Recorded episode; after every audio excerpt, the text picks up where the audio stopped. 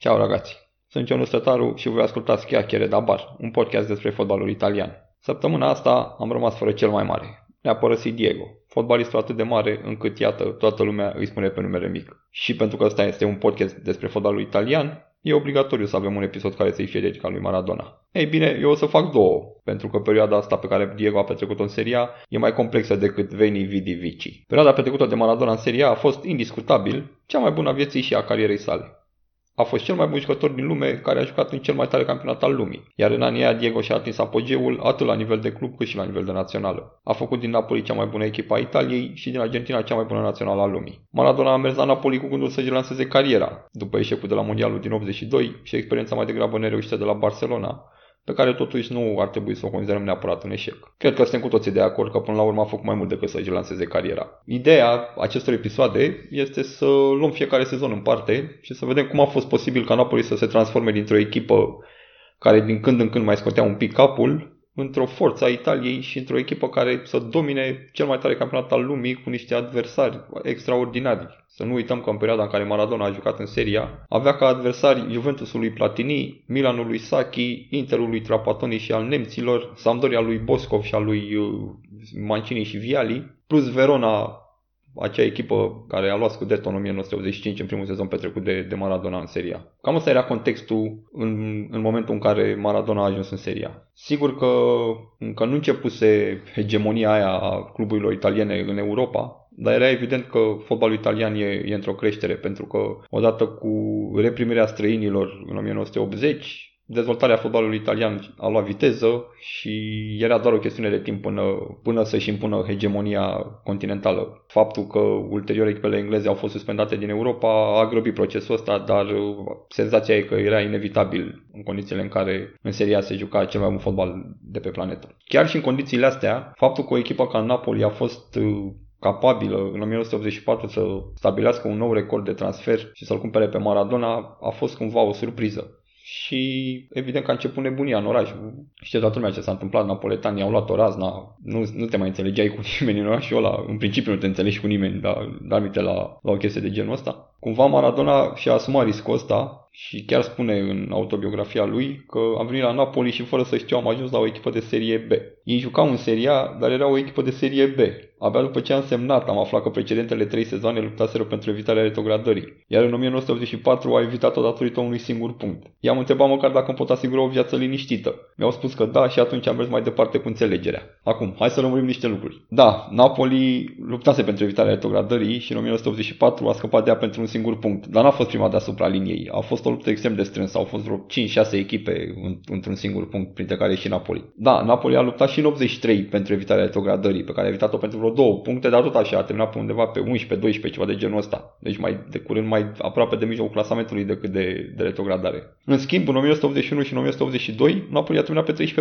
Sigur, nu era considerată o forță a Italiei, nu era considerată neapărat o favorită în lupta pentru titlu, pentru că până în momentul ăla Napoli de fapt avea doar două cupe ale Italiei, iar când a luat-o pe a doua a retrogradat. Asta e povestea lui Napoli în principiu, până să vină Maradona. E, odată cu venirea lui Maradona, evident că toată lumea se aștepta, să, se aștepta ca lucrurile să, să se schimbe. Poate nu la nivelul la care chiar s-au schimbat, dar uh, era evident că ambițiile napoletanilor uh, erau anunțate de transferul ăsta și visul cel mare era primul titlu din, din istoria clubului. Au primit mai mult de atâta, dar uh, e, o, o să ajungem și acolo, e, e timp. Să o luăm totuși cu, să o luăm totuși cu începutul. În aceeași vară în care au semnat cu Maradona, napoletanii au avut grijă să-i aducă și un, un alt argentinian ca, să, ca să-i facă adaptarea mai ușoară. Așa că l-au luat pe Bertoni de la, de la Fiorentina. De asemenea a mai fost transferat Salvatore Bani, care ulterior avea să devină și el o legendă acolo pe, pe San Paulo. În schimb au plecat Kroll, omul care a fost liderul acelei echipe care la începutul anilor 80 a terminat și pe podium în, în campionat și brazilianul Dirceu uh, a plecat și el. Debutul lui Maradona în seria a fost unul brutal.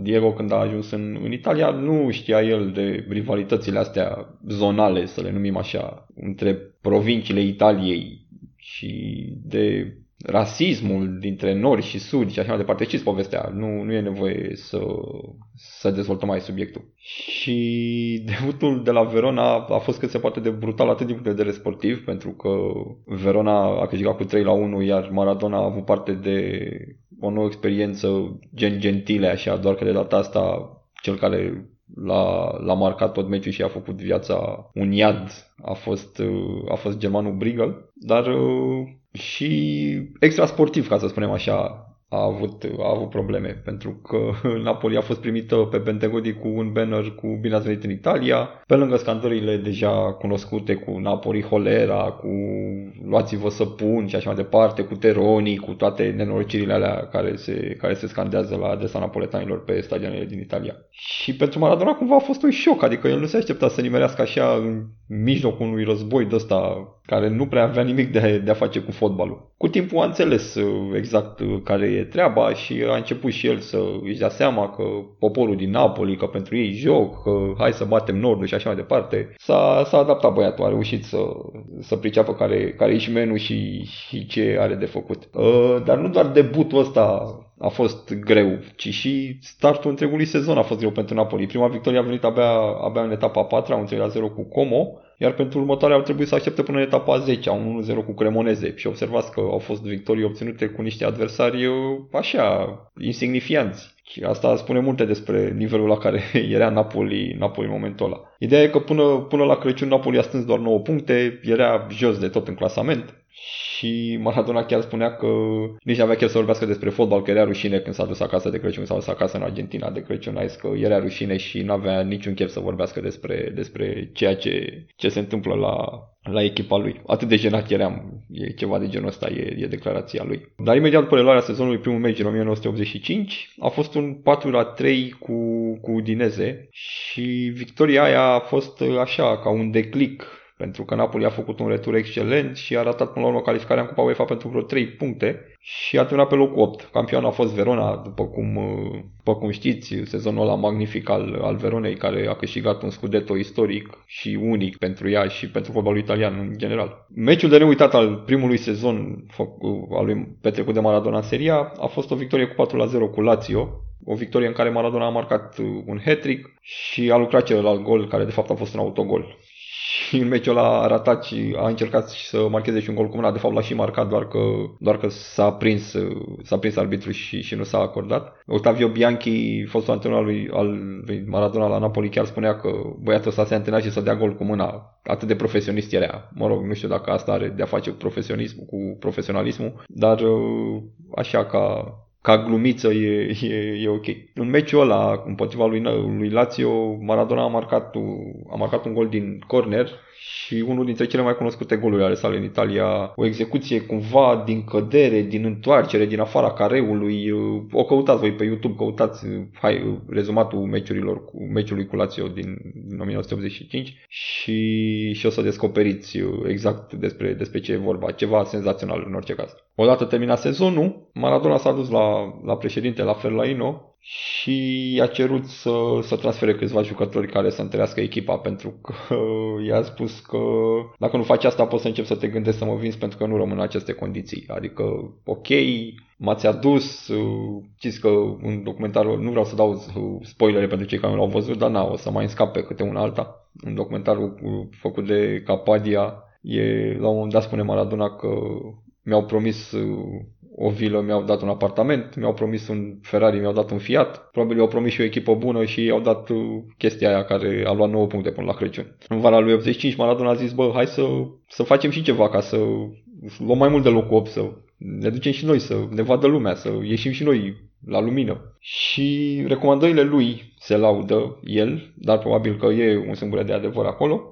Recomandările lui au fost uh, Alessandro Renița de la Sampdoria, portarul cu care Verona a câștigat campionatul Claudio Garela și mai ales, mai ales Bruno Giordano, o fostă legendă a lui Lazio, care era totuși uh, într-un moment dificil pentru că primise suspendarea de 2 ani uh, pentru implicarea în, în scandalul Totonero. Însă pe Maradona nu l-a interesat chestia asta extra sportivă și spunea că de prima oară când l-am văzut pe, de prima oară când l-am văzut pe Giordano, am înțeles că e jucătorul perfect pentru noi. Și spune că ulterior s-au înțeles foarte bine și tot în vara lui, lui 85 uh, s-a schimbat și antenorul, a fost adus Otavio Bianchi. Progresul a fost, uh, a fost evident încă, încă de la început. Napoli a terminat pe locul 3, a obținut calificarea în Cupa UEFA, dar momentul care a arătat că lucrurile sunt pe cale să se schimbe a fost uh, meciul cu, cu Juventus din etapa a noua. În momentul ăla Juve avea o victorie din 8, nu mai pierduse cu Napoli de 12 ani, iar cu câteva luni înainte câștigase și prima cupa a campionilor din palmaresul său, după finala aia tristă cu Liverpool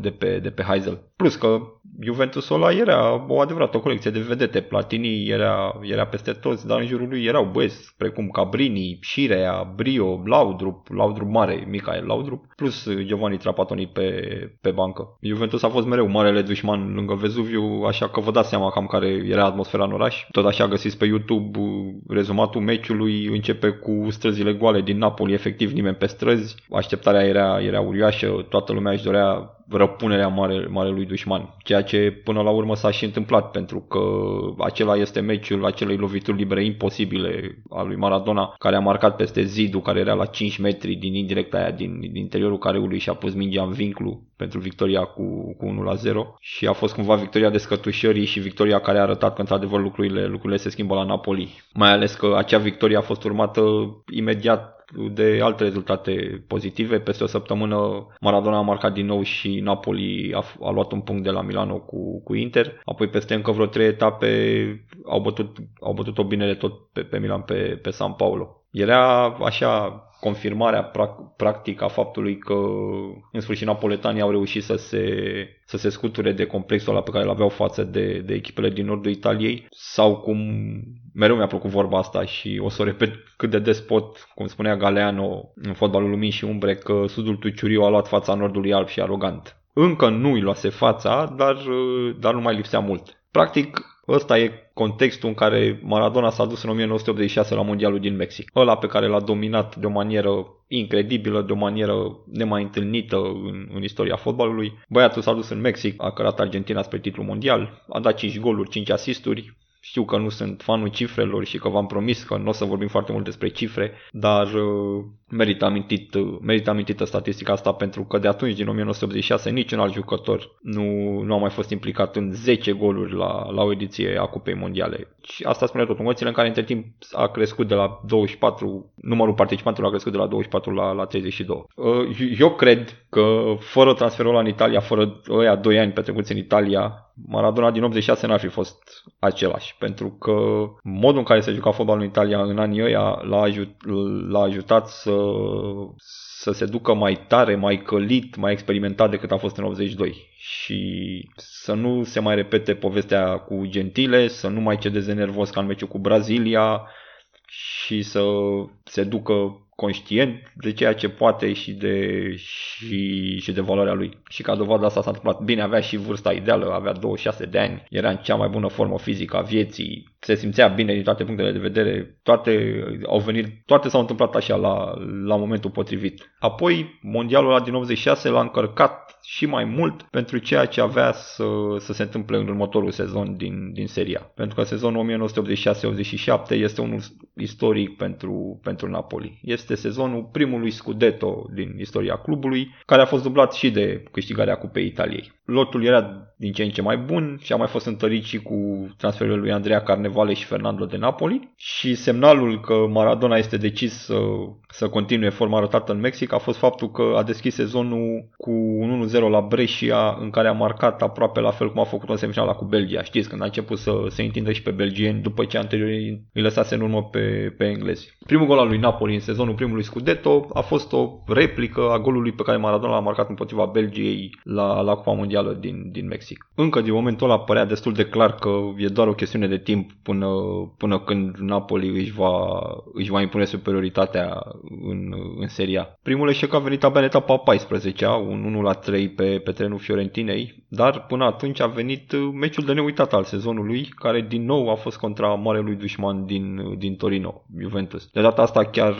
chiar la Juve acasă, la, la Torino. S-a jucat culmea, tot în etapa noua, și trebuie spus că după 8 etape cele două echipe erau la egalitate, ambele aveau câte 12 puncte și erau, și erau neînvinse. E, dar tensiunea meciului a fost evidentă mai ales pentru, pentru napoletani, care de data asta nu mai erau doar niște outsideri, erau considerați deja favoriți și pentru a scăpa de tensiunea asta la pauză, când încă era 0-0, legenda spune că Maradona și-a distrat colegii jonglând cu o lămâie. Nu știu cât de adevărat e, cât de adevărat e povestea, dar e un obicei pe care, pe care îl avea Maradona și a fost confirmat și de Bianchi într-un interviu pentru Gazeta de los Sport. Spunea că din când în când pentru a-și mai uh, bine dispune colegii, Maradona obișnuia să, să ia câte o lămâie, câte o portocală, ceva de genul ăsta și să, și să jongleze cu ea, fără să se refere strict la meciul ăsta. Așa că nu ar fi nicio surpriză dacă s-ar dovedi că până la urmă chiar așa s-a întâmplat. E, trucul ăsta al lui Maradona a funcționat pentru că deși Juve a avut 1-0,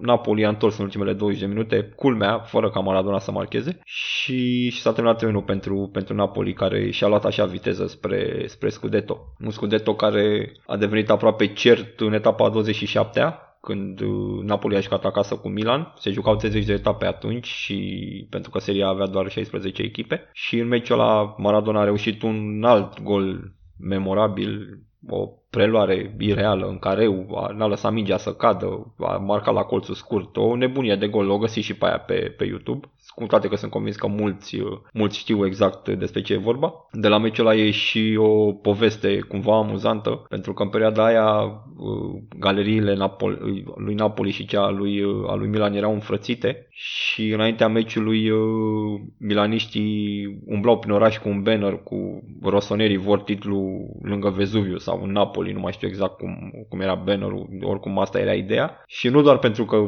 băieții erau înfrățiți, ci și pentru că în momentul ăla principal adversar al lui Napoli părea, părea să fie Inter. Confirmarea matematică a titlului a venit, a venit după un 1-1 acasă cu, cu Fiorentina la 10 mai, ca o paranteză meciul în care Roberto Baggio a marcat primul lui gol în, în seria și ulterior avocatul Anieli a spus că așa, așa, ușor zeflemitor, chiar arogant, că Juve i-a oferit un an liber titlului. Până la urmă s-a dovedit că Scudetto a primit liber așa cam un deceniu, pentru că Juve nu l-a mai pupat până, până în 95 și dacă aș fi puțin răutăcios și sunt, ă, trebuie spus că între 1986 și 1995 cam aia e perioada de a apogeu a, a seriei A și nu cred că e întâmplător că s-a întâmplat asta tocmai în perioada aia. Bun, uh, Napoli și-a terminat sezonul de vis cu, și cu câștigarea cupei, care s-a întâmplat la jumătatea lui iunie, după finala în care Atalanta n-a avut nicio șansă, s-a, a fost 3-0 și 1-0, se juca dublă și atunci. Și în momentul ăla, nebunia în oraș a atins cote maxime, știți povestea cu